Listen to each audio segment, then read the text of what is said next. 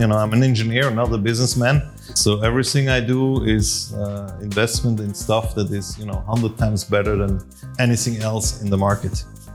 So I've been educated that way to always think out of the box, always challenge whatever is the norm and try to see if there's another way.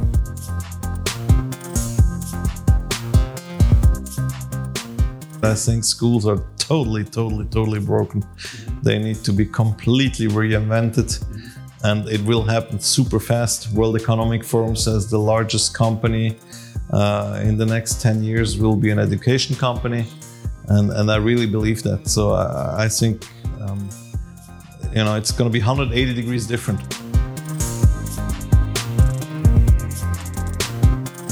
People cannot imagine that whatever we discovered in medicine in the last 100 years, we're going to discover more and change more in the next 10 years and and and that's absolutely impossible for I would say 90% of the human race to imagine that, and and it's uh, very very difficult even for me uh, to imagine that. I have to work on it every day to you know open my thinking and, and imagine how it's going to look like in 10 years or how fast autonomous cars are going to take over cities and, and autonomous drones are overtaking deliveries and, and stuff like this. Well, if there's one thing I could ask for is really let's make Switzerland the crypto capital of the world.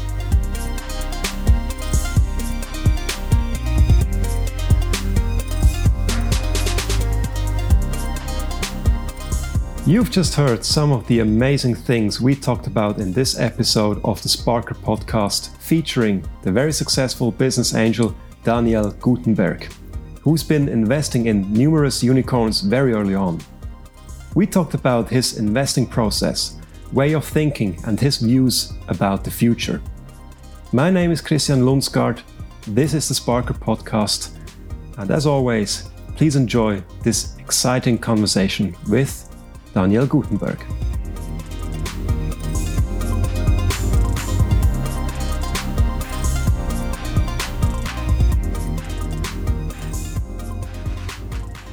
Daniel, Thank you very much for having me. It's a pleasure to talking to you.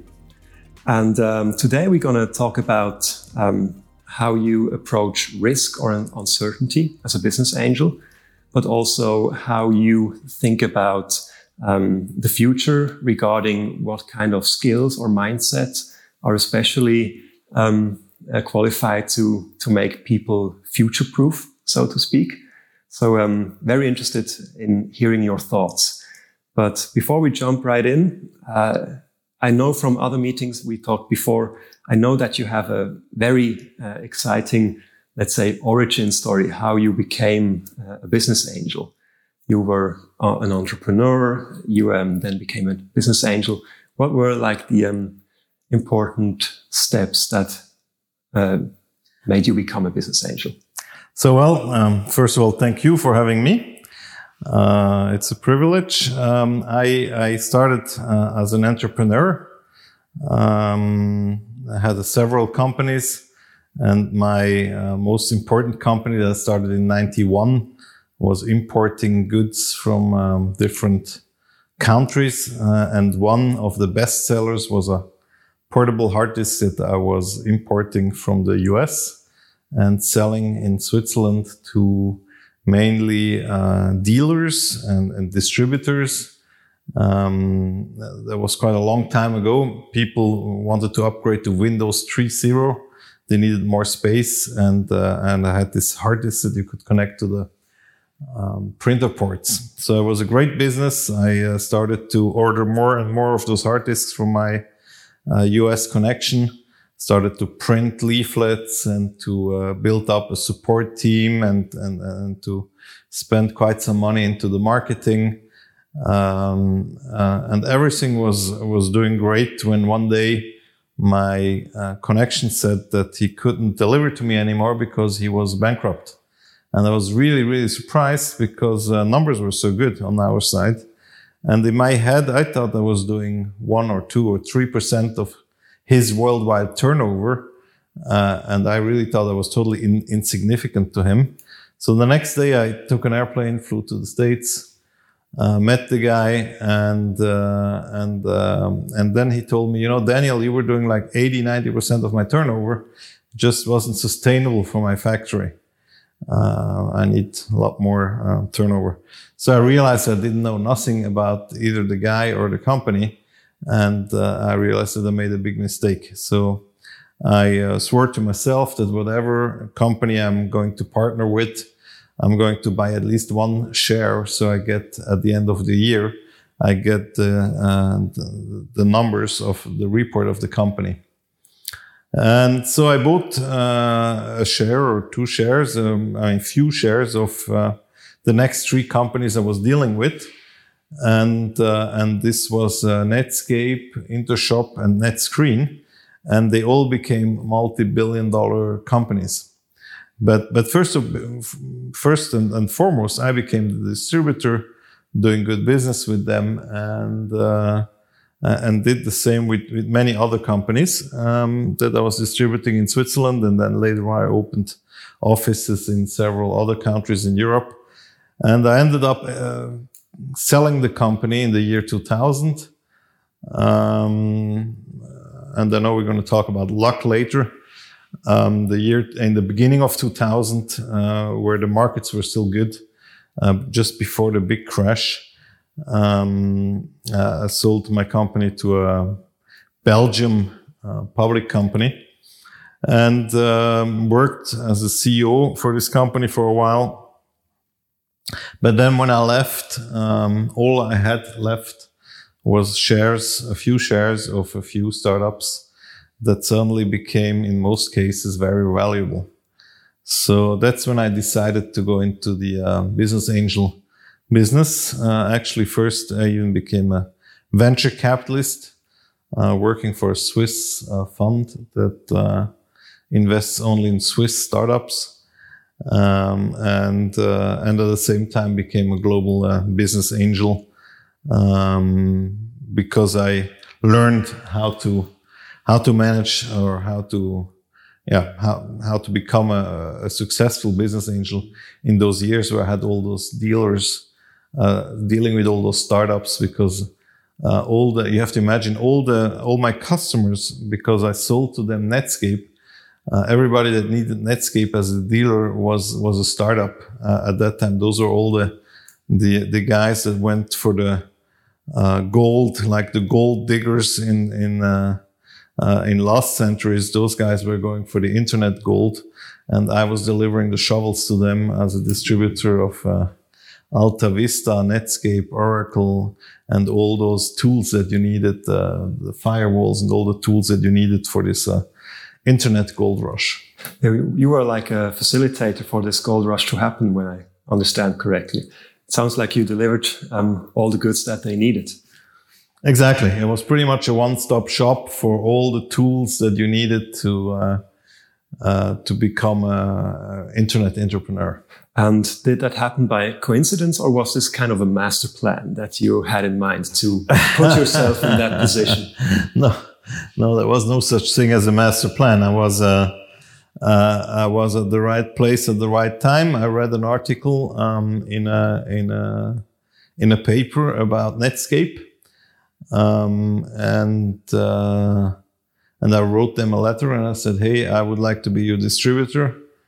uh, in Europe, and um, they were such a small company at the time. They said, "Yeah, sure. I mean, why not? We can use a few more sales." And uh, and within no time, this was uh, became a big deal. Uh, everybody wanted to um, have some Netscape licenses. They were for free at the time, but if you uh, if you used it commercially, then you needed to pay for it. So it was kind of a license to print money.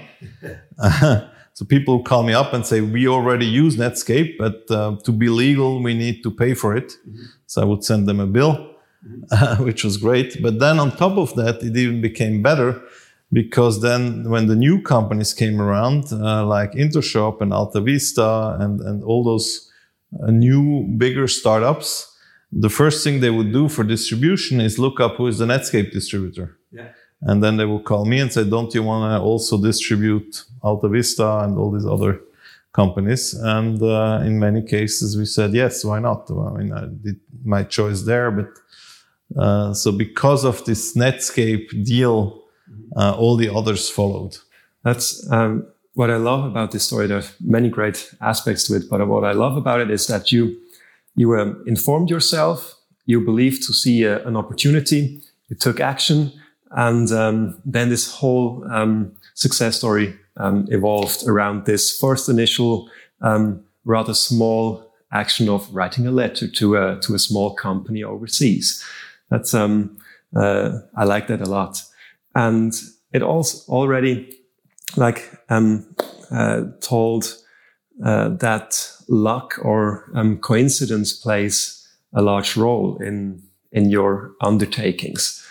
And uh, recently, when we talked about um, what is going on, what you're up to, uh, you mentioned uh, the startup Mobileye, which uh, became pretty famous uh, in the last couple of months because Intel bought them for a significant amount. Can you um, tell us how this connection, this deal came about that you uh, get to know Mobileye? So, yes, this was a total coincidence. Um, my brother went with his mobile home to a trip to Greece. Uh, so, he drove down to Italy from Switzerland and uh, embarked on a ferry boat to Greece and with his mobile home and um, and the next mobile home over um, was the two founders of uh, of Mobileye, uh, and that was 17 years ago. So I was in the year 2000. I uh, just sold my company, uh, so I just started to become more um, serious about being a business angel. And um, and and and nobody, I mean, nobody even uh, remotely was thinking about autonomous driving cars. Um, but those guys were, and they had the technology. They could they could um, map 3D information out of 2D images.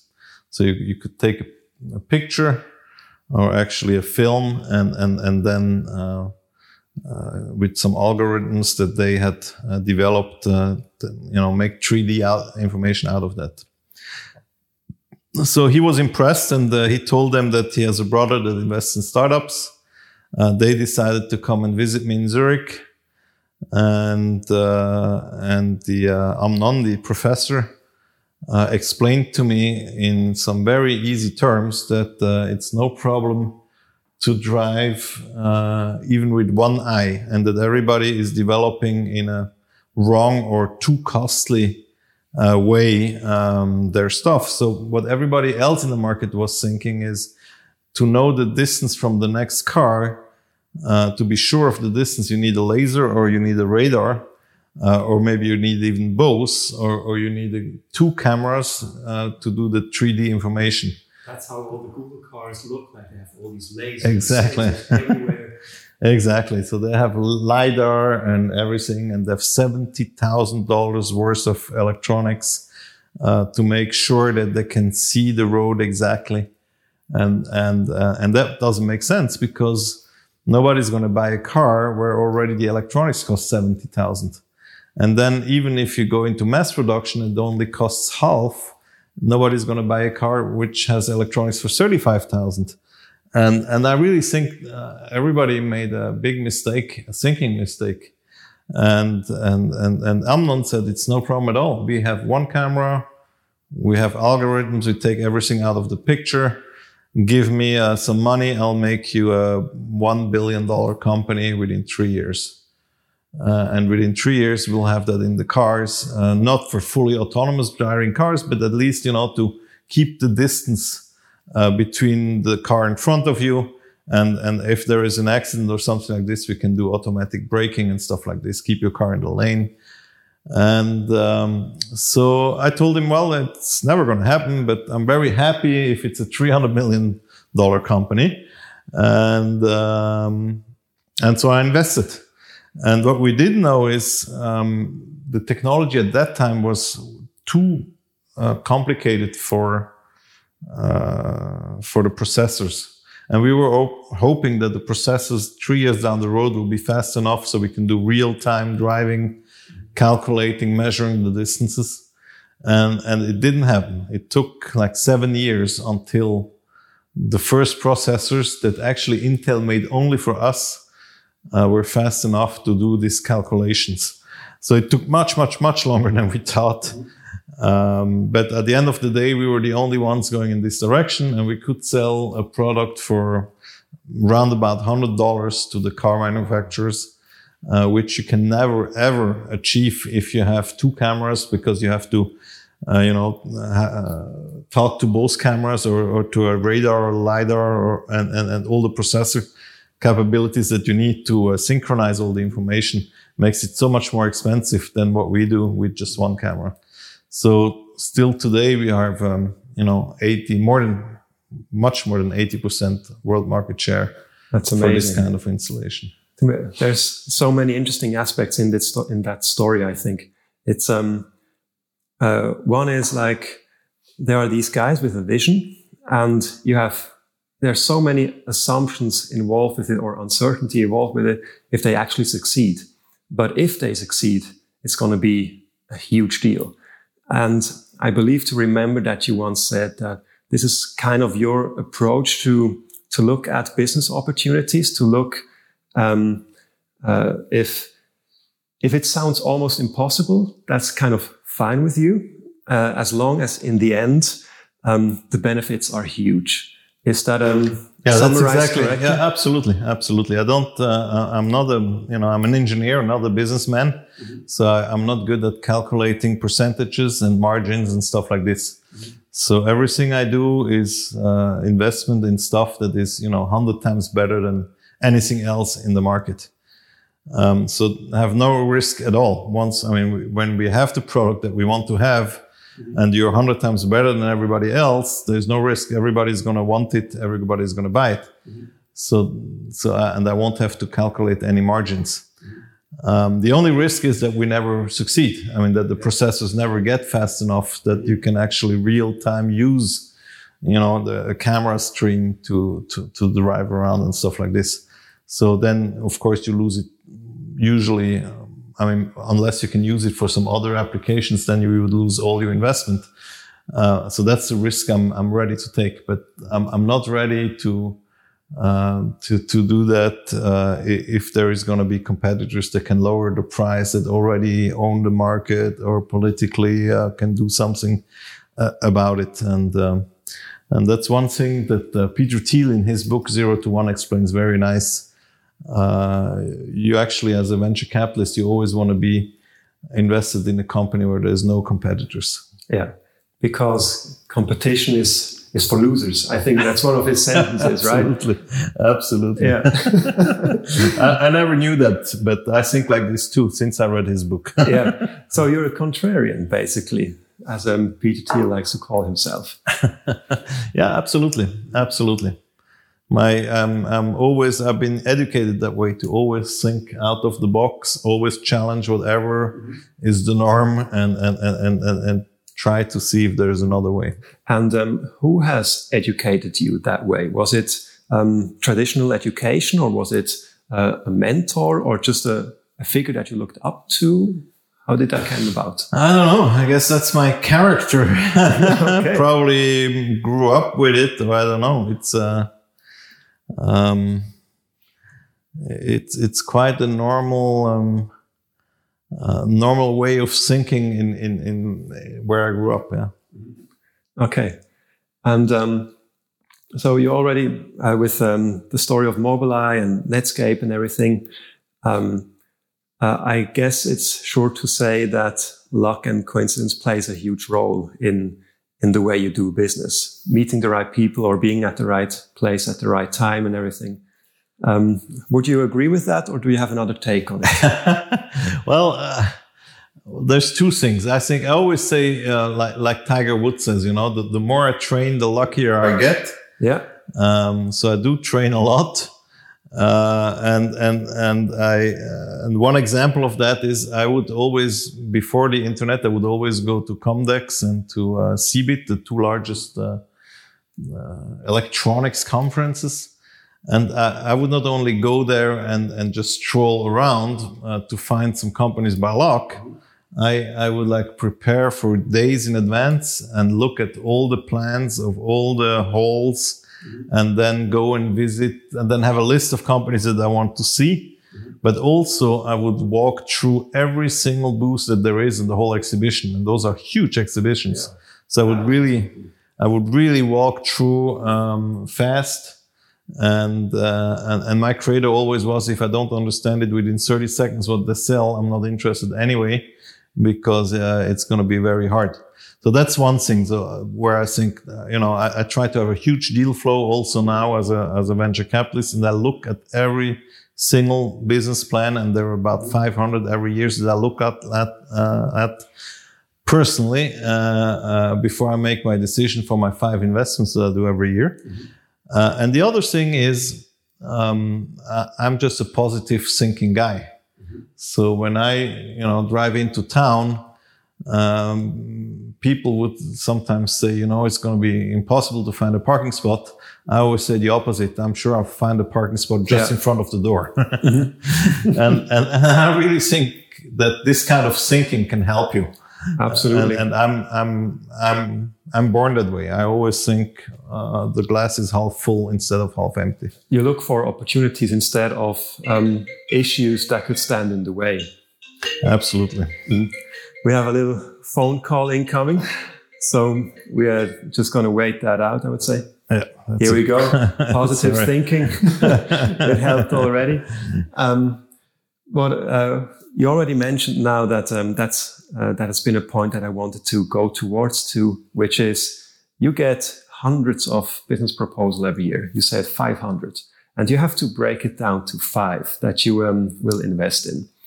And you already uh, said that um, uh, it's important to you that the message of the companies uh, has to be very clear and very simple, easy to understand.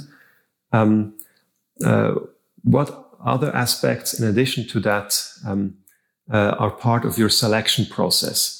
Has there been like a, in quote unquote, a winning formula, how you break down all these proposals to the, to the best ones? Uh, yeah. So, so the first thing I do is I, I really encourage anybody and everybody to send me their ideas because uh, you never know from which corner and in what field uh, uh, the next Mobileye is coming. So I really try to have a maximum uh, inflow. Um, but then also, of course, I'm trying to uh, be extremely fast in in uh, in kicking out um, stuff that doesn't interest me. Mm-hmm. So um, how do you um, manage that? What's like? What are the killing uh, points that you say when I see this, they're out? um, it's a, it's it's like there must be at least you know 30 factors that play a role in the first 10 seconds that I look uh, uh, at a business plan. Uh, so it, it's it, it, will be too long of a list to uh, uh, to mention here. But, but what I can say is that I mean many business plans already fall out because uh, of um, I mean if they have already in the in the introductory letter in the e introductory email already is full of uh, grammatical errors. Uh, that happens sometimes. So that's within you know less than three seconds, I can say, okay, I'm not interested. Uh, if for such an important matter, the startup is is not you know trying to to be maximum to make the maximum good uh, uh, impression. impression exactly. Uh, and then the second thing is also the, the way they, uh, I mean, that's a very easy thing. If, if, if, if people write me, you know, uh, great achievement, we have incorporated the company and the incorporation number is this and that. Mm-hmm uh, then I realized, okay, I mean, if that's already a great achievement, I, I, don't think they will be able to make a unicorn or a billion dollar company because that's that's such a small achievement in comparison to whatever everything else that you need to do. and it, and it also kind of that's my interpretation. It kind of hints to that those people are more about having a company and being a CEO instead of actually tackling an issue. Absolutely. Okay. Absolutely. So. Um, so yeah, I, I, mean, you have to. Yeah, there, there's yeah, like I said, there's like 30 parameters, and I try to be extremely quick. If one of them triggers, uh, it's like a veto. Huh? If there's one single veto, it's already out. There's, there's no need to go any further, because if you want to, and I'm trying to specialize really on unicorns. If you want to build a unicorn, then uh, all the stars have to be lined up in the right position, not yeah. not not just a few. and it, it, appears to me that you have uh, found a, quite a good um, process because just please just mention some of the unicorns that you've been part of. Yes, you have a great you have a great radar. so yeah, I got very lucky. I, I made um, you know five investments per year for 20 years. So I made um, a bit over 100 investments, and um, I'm pretty sure I already have 10 unicorns in my portfolio. Um, actually, 11. One of them is not public yet. and I think by the end of the year, it's going to be 12 because both of those are going to be public. That's amazing. So, and um, let's switch from the um, not to do list, so to speak. Uh, just now we talked about what you don't want to see, mm-hmm. and what is it that you do want to see, um, or, or um, maybe before, do you look at the business or the, the founder, the vision, or all of it? And what do you want to see in those categories? Okay. So I, I always look at the founders. That's that's you know seventy percent of, of of the of the deal. Uh, I want to see founders with uh, sparkly eyes that have a vision, that have a passion, that want to make the world a better place and, and that have one single point in the world that they want to fix. Yeah. And uh, and this is what triggers me. Mm-hmm. And only then, after that, I'll, I'll, check if you know if, if, this idea makes any sense at all or not. Mm-hmm. But but the first trigger is always to see the passion and somebody that wants to make the world better. And uh, combined with a extraordinary focus on one issue that they want to solve. Absolutely. Okay. Absolutely, because just wanting to make the world better, um, there's so many things you can fix, huh? from uh, from picking up a piece of paper on the road to uh, uh, to trying to fix uh, the CO2 problem or the climate problem. Yeah. So, but then you'll never finish. I mean, mm-hmm. and um, uh, on the business aspect, what kind of categories are you mostly interested in? Uh, I mean, hot topics are um, artificial intelligence, etc. Is that something that you look at, or do you have other? So, I, in general, um, there is no limitations on topics. I, I, am pretty topic agnostic uh, in theory. Uh, in practice, um, there is topics I can, you know, I know better there is um, i know you know technology i know internet i know everything that has to do with engineering. Um, so it makes it easier for me to to judge. Uh, payments is one of them. Um, but uh, and and the second thing is that i would say i, I like to have uh, the winds pushing you. So that means if there is certain subjects that are hot uh, and and you just mentioned artificial intelligence, or you know, a few years ago was green tech or fintech or whatever those buzzwords are. Um, it makes life easier. It makes it easier to find partners. It makes it easier to find employees. It makes it everything is easier if you're operating in a field where the usually newspapers are you know pu- pushing the hype up. Yeah and and then um, I'm, I'm, not you know I'm I can't change the wind. So I'm, I'm also then uh, trying to operate in, in those fields. Um, just on a little side note um, if I remember correctly there's been a couple of years in your life where you've been a surfing teacher in Hawaii. Is that right? I was a yeah a windsurfing instructor in Hawaii before I started my uh, business career. Yeah, and um, something that I find interesting I always love to think in metaphors um, would you say there's there are parallels between surfing and investing? I, I come to that point because you said like um, it's somehow riding the wave, riding the right wave. Uh, would you say there are parallels? Well, like I said, yeah, you you catch a wave, you ride a wave, and and and you you you are um, um, if you catch the right wave, it will take you much further along than if you don't. Uh, but uh, on the other hand, I don't. Um, uh, very often, I think those are totally. I can't really understand when people suddenly talk all about fintech. I mean, I've been, you know, investing in, in payment systems uh, 10 years before fintech became a term. Uh, uh, and, and I never really realized what fintech is. So for me, it, it, it just shows me, okay, that's an additional factor that makes this company, makes it easier for the company, but it's, it's not a big factor. I think it's a small factor. And metaphorically speaking, I would say that means, uh, as an investor, you, you can't uh, just stand at the beach and look out to the sea and look for a wave. You have to be in the water and keep pedal, pedaling, try out many waves, and then suddenly you you will be prepared when the right wave comes. Absolutely, that's a very nice metaphor. I might use that. nice, nice. no, absolutely. Uh, I think my my biggest secret really is that I'm looking at the waves all the time, meaning that I read you know two, three, four hours a day blogs and and uh, and PR and uh, Facebook and Twitter and other feeds mm-hmm. to know a little bit what what is the uh, so to say what, what is the normal height of the waves so that when a big one comes I can catch it exactly. Okay. And now that you've brought it up, you, you read a lot, you inform yourself um, uh, very um, deeply daily. It's, um, it's actually a core part of your business. And um, that's why I would like to tap into that knowledge and that wisdom in um, what to read, what to listen to, look at.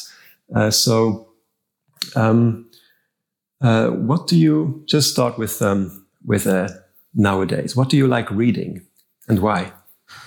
So, usually my day starts by reading emails, business plans, and then I go into business plans and uh, uh, and in those business plans, they try to explain me some kind of a environment, and then I go into what is that environment about? What are the competitors doing?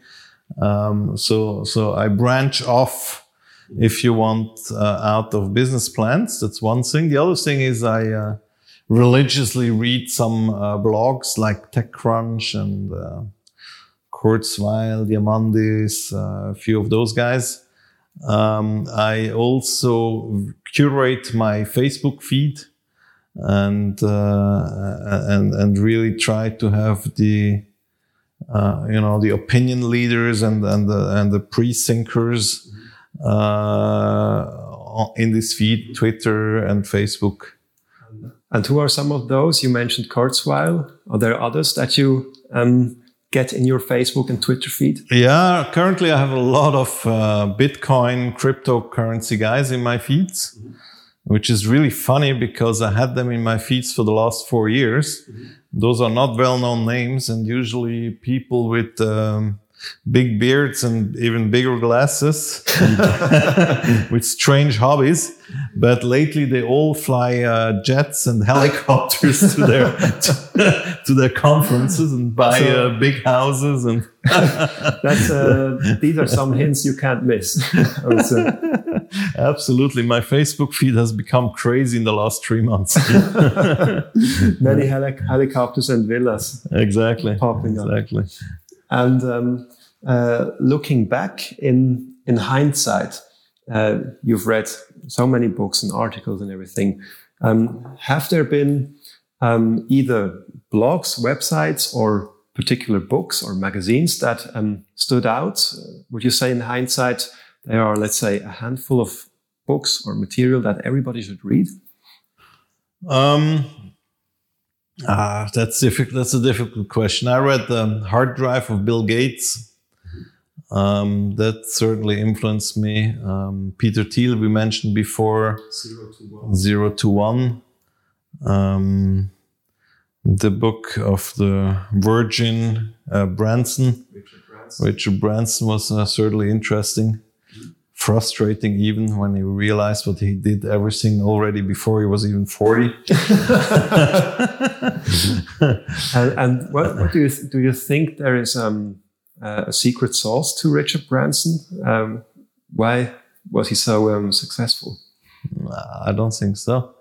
Just uh, a, a, good entrepreneur at the right place mm-hmm. and uh, a very winning personality.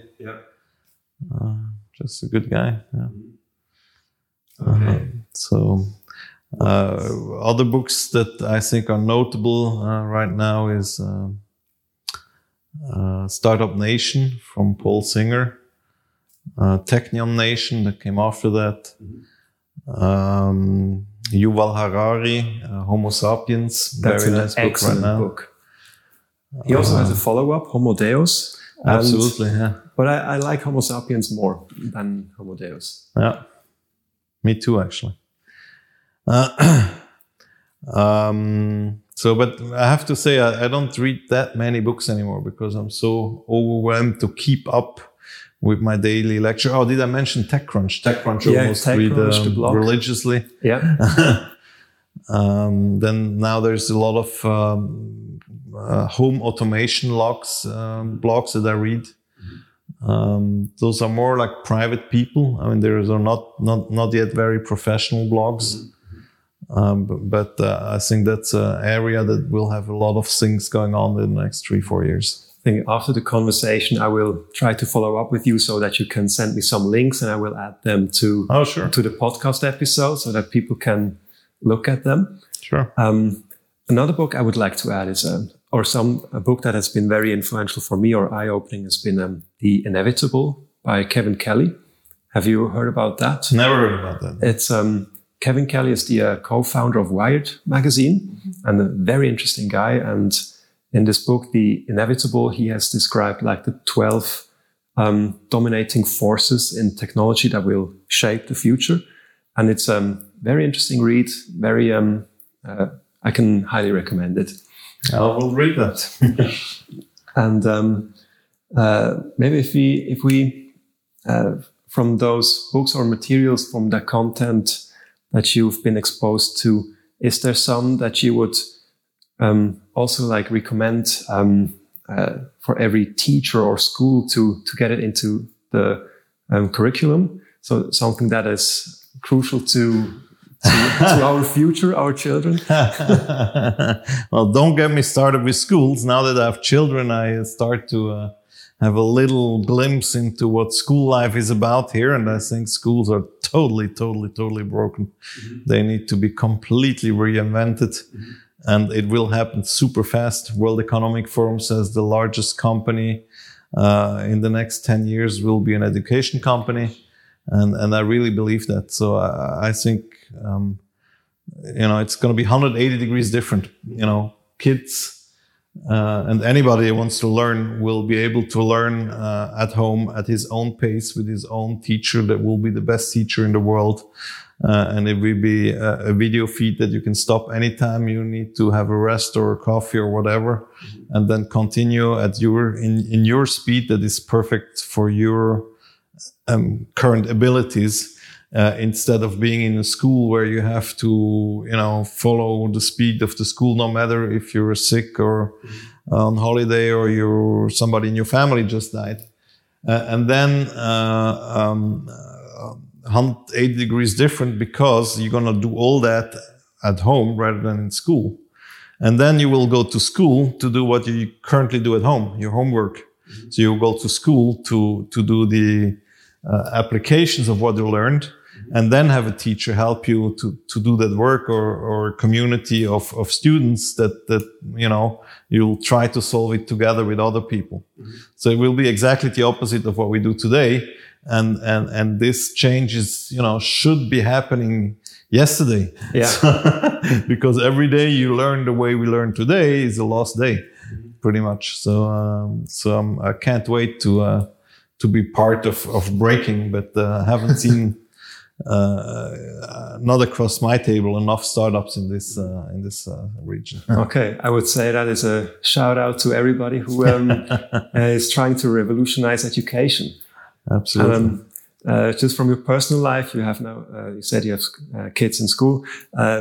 when there are the, these evenings where the parents go to school, talk to the teachers, um, do you give them like advice or your opinion in the sense of um, as long as the revolution isn't happening, we can make some incremental change? Or do you say, um, F word that and just um, start a revolution right away?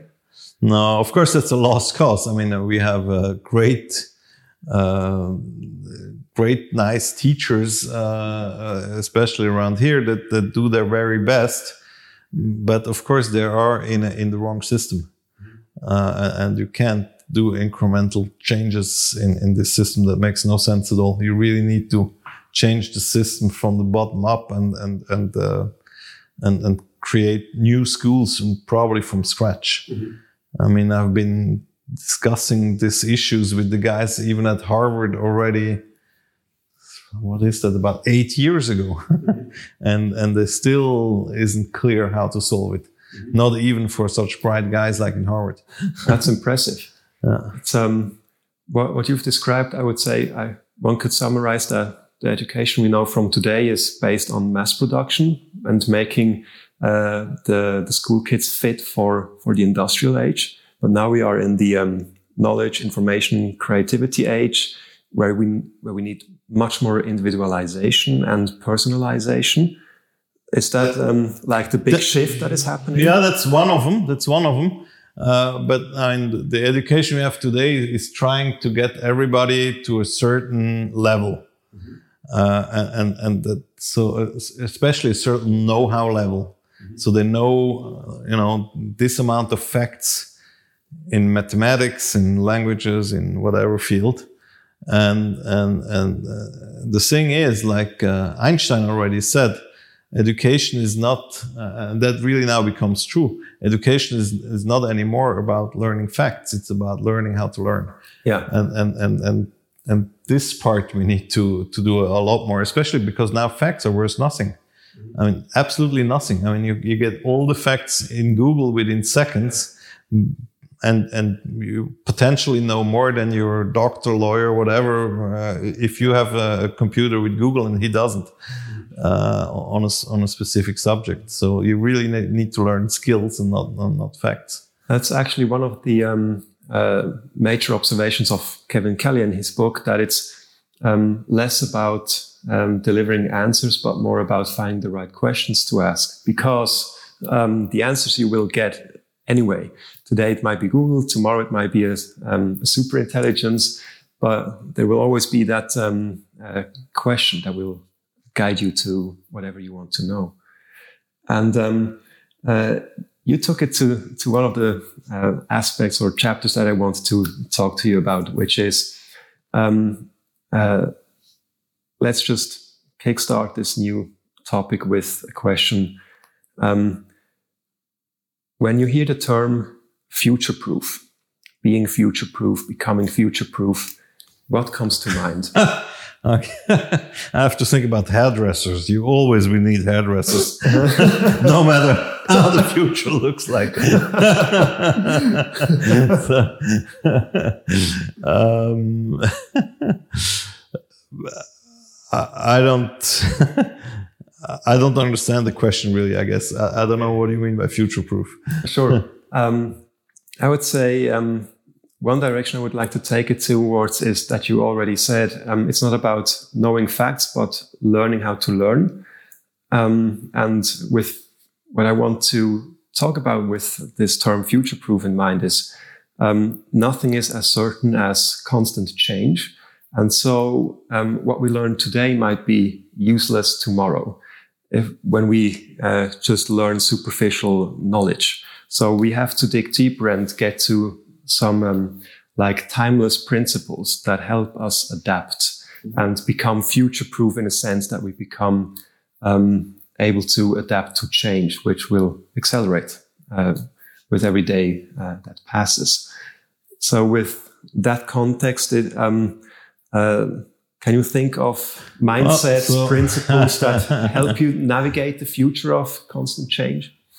Yeah, well, I think you have to be open to try everything that's new, and I'm I'm really very uh, uh, amazed about you know how the kids are using technology today in a way that I am that I can't even. Uh, even if that's my profession, I use a lot of technology wherever I can.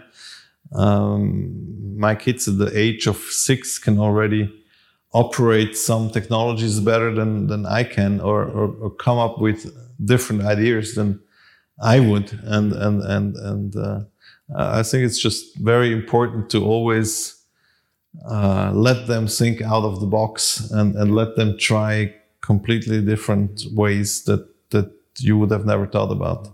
It kind of changes the um, the idea of uh, being an expert or being a teacher is always the oldest person in the room who has the most experience. But what you are saying is actually those without experience or those new to a subject, they might be equally equipped or even more equipped to um, to show you uh, solutions yeah. or to deal with news. Or maybe their experience is that uh, there can be some totally different uh, solutions that nobody has thought about so far. Uh, and that's their experience. And that's why they're willing to try some some crazy uh, new stuff. Huh? They're not afraid to be called like um, crazy or stupid. They just they just do. Absolutely, and and they're really. I mean, the other day, yesterday, I drove with my son uh, in my car, and I tried to show him a, a video on my phone, and and there was no sound, and and I tried to get the sound up, and it just didn't work. And then my son, my eight-year-old son, tells me, "Yeah, you you know, don't try on the phone. You should try to put up the sound on your car," mm-hmm. which I first thought was totally stupid. But then I realized my phone had connected by Bluetooth to the car without me noticing it. and it actually was exactly what I needed to do. I just never experienced it before. That's a perfect example. And um, so we said openness to uh, different approaches wherever they come from. Um, is there some something else? Learning to learn has been another. Um, well, thinking exponentially. Thinking exponentially. Uh, that that's that's something that um, we humans cannot do. Um, there was a famous venture capitalist who shows uh, always the uh, the slides uh, of when McKinsey or some other big uh, companies were uh, giving out the numbers on what they thought next year's cell phone um, market will look like. And, and, and next year's cell phone market in the in the 90s was always like you know between 7 and 15 percent more than the year before so their predictions were always next year we're going to have you know 10 12 7 percent more cell phones sold than the year before and the reality was every time they were 100% wrong because it was 100% more year over year. But then the next year they said again, uh, well, we had 100% last year, but next year it's going to be plus 10%. They could never imagine that it's going to be 100% every year. Yeah. And, and, and, and, and that's, that, that's what we have a big, big problem with to imagine.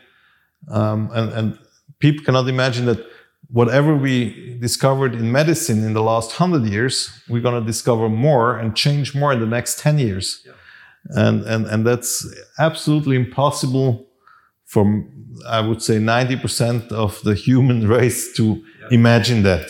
Yeah. And and it's uh, very very difficult even for me uh, to imagine that. I have to work on it every day to you know open my thinking and and imagine how it's going to look like in 10 years or how fast autonomous cars are going to take over cities and, and autonomous drones are overtaking deliveries and, and stuff like this. So um, maybe one could say that we always work with assumptions, right? So you, um, uh, a takeaway tip could be for this situation: um, do an exercise like, what if um, exponential growth would happen, and then just uh, work with those assumptions. Um, what if um, autonomous cars are in our cities in two years already instead of 15 or is that is that um uh, yeah. How do you train yeah. yourself? Yeah, it's it's very difficult. I, I, very often have discussions with you know with groups of, of like in a jury. Lately, I was in a jury for um, for uh, some startups, and then we talked about autonomous cars, and we all agreed that autonomous cars are going to come you know, one guy said five years, the other guy said 10 years. Uh, uh, so, but we all agreed, you know, in the next 10 years, it's going to happen. And then half an hour later, there's a startup that um, wants to digitalize parking spots.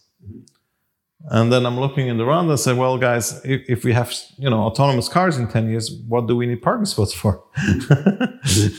uh, and this connection doesn't happen.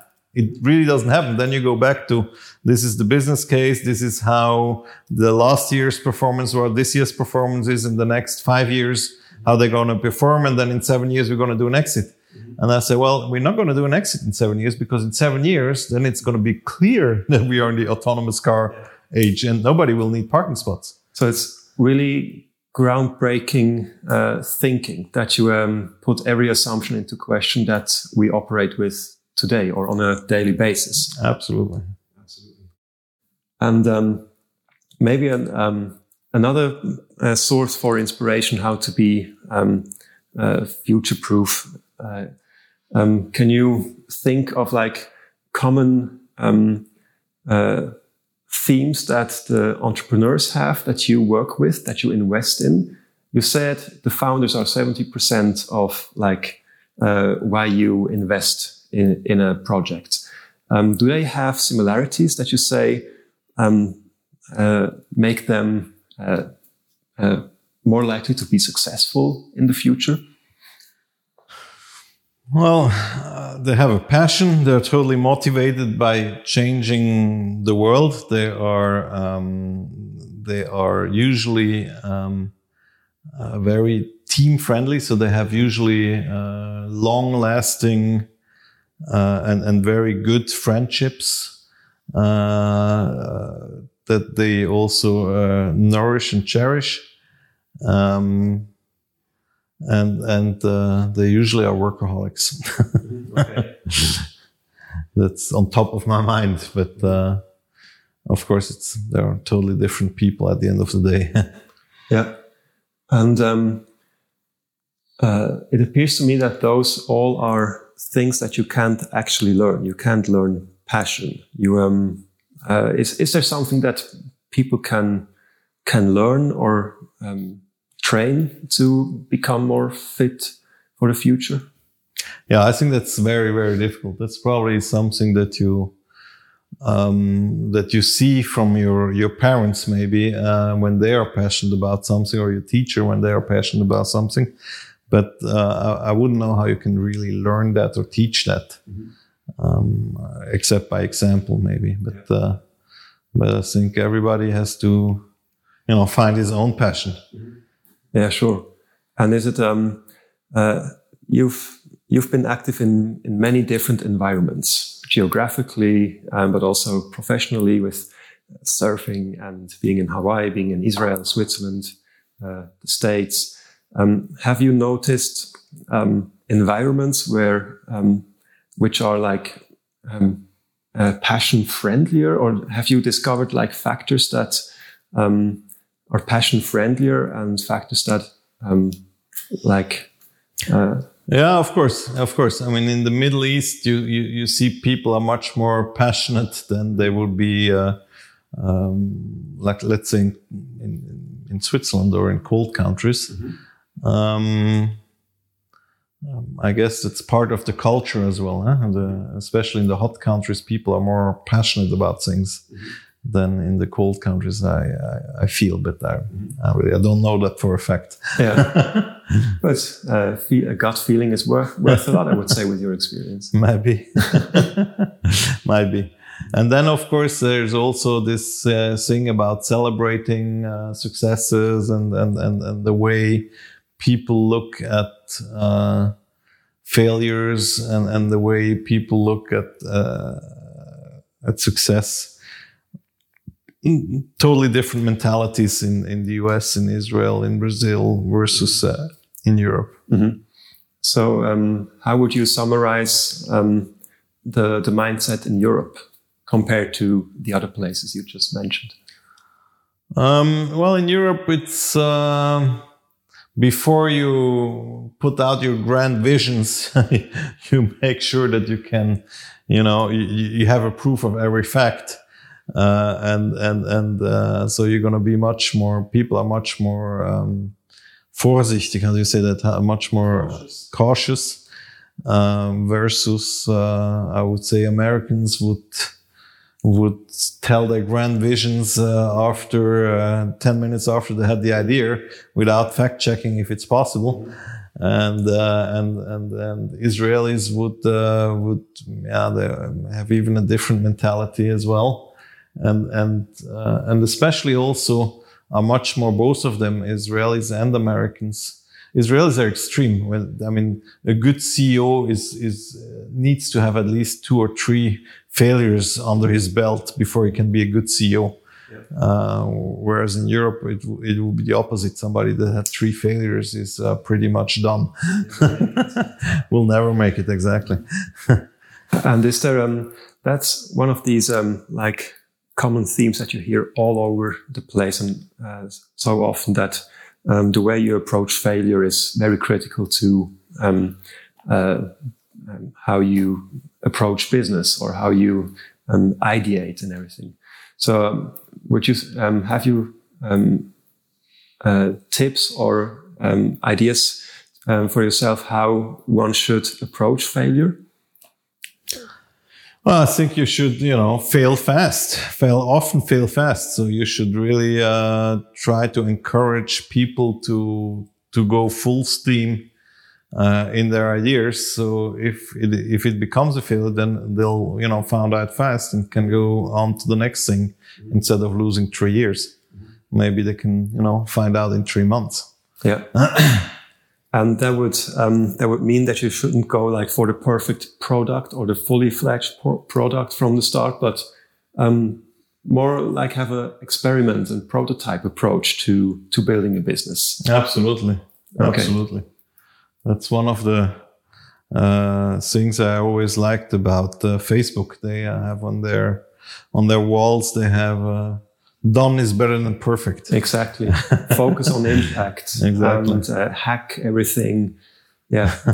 and um, yeah, move fast, break things. It's exactly, been one of their exactly. first mottos. I think they've now changed it to um, move fast with uh, stable infrastructure or something like that. Oh, really? I, I, don't remember correctly because it's less catchy than the first one, but they've changed it. Uh, uh, I can't afford to to crash anymore. Exactly. Um, yeah. The, too many people's lives are on this uh, Facebook yeah, lifeline nowadays. Even yours or the two of us. We, I also have a curated Facebook feed, and I'm very happy to, uh, to have it because it's um, uh, serves me with very interesting information. Um, I've actually just been to uh, Silicon Valley and San Francisco and everything, and I came home with um, with a thought that um, uh, Americans or Israelis, they might be great to um, to get an idea started, to have great visions, and the Europeans should let them do that and come into play as soon as a product or service has become more mature, when you can start becoming skeptical and analyze and everything. So, like um, uh, just that you don't destroy an idea when it's um, little and yet unproven uh, is would you say that makes kind of sense, broadly speaking, that uh, Europeans are just too skeptical instead of um, constructive or visionary? Yeah, that might be. I don't really know. The problem with that is if we uh, if we let the Israelis and the Americans do all the uh, Googles and Facebooks and Microsofts of this world, then uh, where are our jobs? Yeah. so we, I, I, really think we urgently need to have some of those uh, wins to uh, to keep some jobs in Europe. Where would you say is Europe um, or Switzerland um, uh, um, uh, well equipped or positioned to to make such a big win or to actually achieve a moonshot or just get so, I've been trying to talk to the politicians for a while now on uh, on the incredible um, chance that we have with the crypto valley, mm-hmm. with all the ICOs, the initial coin offerings, with um, you know Ethereum and and and, and all these people, uh, Bitcoin and everything that that is happening in Switzerland.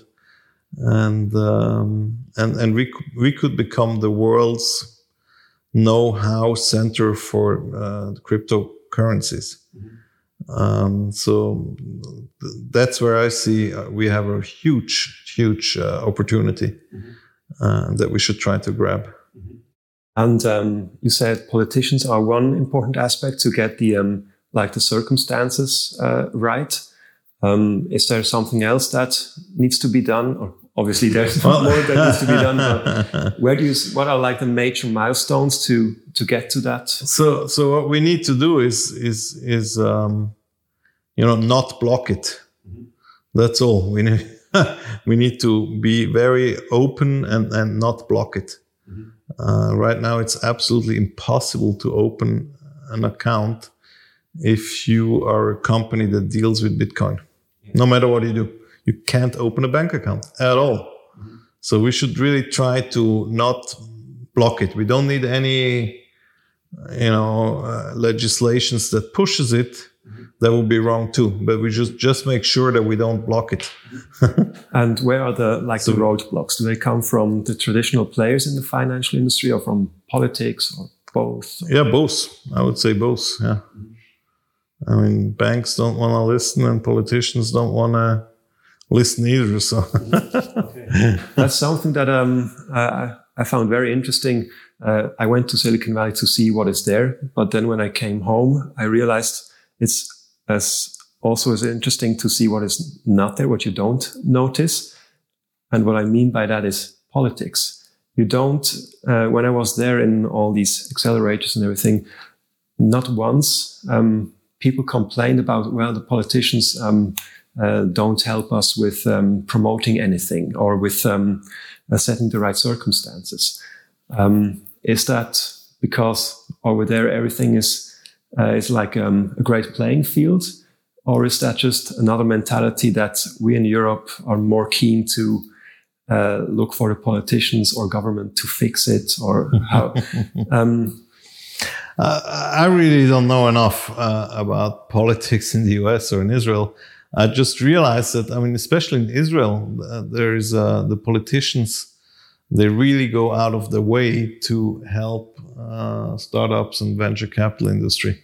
And of course, I mean, uh, Shimon Peres' son is one of the biggest venture capitalists. That helps. Uh, uh, in Israel. the mayor of Jerusalem is the ex CEO, founder of Checkpoint, one of the biggest startups Israel ever had uh, in in security. So it, it, looks like the the the uh, political community and the and the startup venture capital community do interact a lot, a lot more than than is the case here. Mm-hmm. Here, it's really uh, very rarely that politicians meet startups and the other way around. Mm-hmm. It's getting much much better now in the last few years, but it's still it's, it's not the normal way. Okay. Um, I think we can slowly come to a conclusion. You've uh, spent a lot of time uh, uh, with me for the Sparkr podcast. I appreciate that a lot. Um, we've talked about many things, covered many topics. Is there um, maybe a, a, finishing thought or um, uh, idea that you would like to to get out um, to to the listeners well, if there's one thing I could ask for is really let's make Switzerland the crypto capital of the world. Excellent. I would say that is a good mission statement, and many people are very eager to make that happen. And um, uh, where can people find you online? So online, um, I do have a website, gutenberg.ch. Um, uh, you can uh, you know connect me on LinkedIn or on uh, on Facebook. But I usually will only accept connections if if I know somebody. Um, but you can, I think, you can always follow uh, my feeds on Facebook, and that's where I usually, um, you know, spread out the most uh, ideas is on Facebook. Perfect. Thank you very much, Daniel. Thank you, and have a great day. Thank you. You too.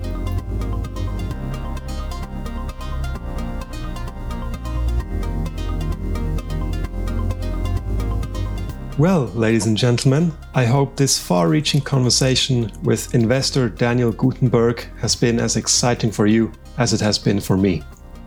I had a great time catching up with Daniel and talk about his mindsets and views about the future. Please feel free to check out other episodes of the Sparkr podcast, where I talk to outstanding people and organizations with the goal to make their insights and wisdom available to us all. You'll find all the episodes on my blog sparkr.ch/blog. That is s p a r k r dot ch slash blog. And you can also subscribe on iTunes and always get the latest episodes like the one I've been talking to Timo from Facebook about company culture as the ultimate performance hack, or the one where I talk to Jennifer from Apple about the power of storytelling. And with all of that out of the way, you all have an amazing day, stay sharp and curious, and we'll see each other again on the next Sparkr podcast episode.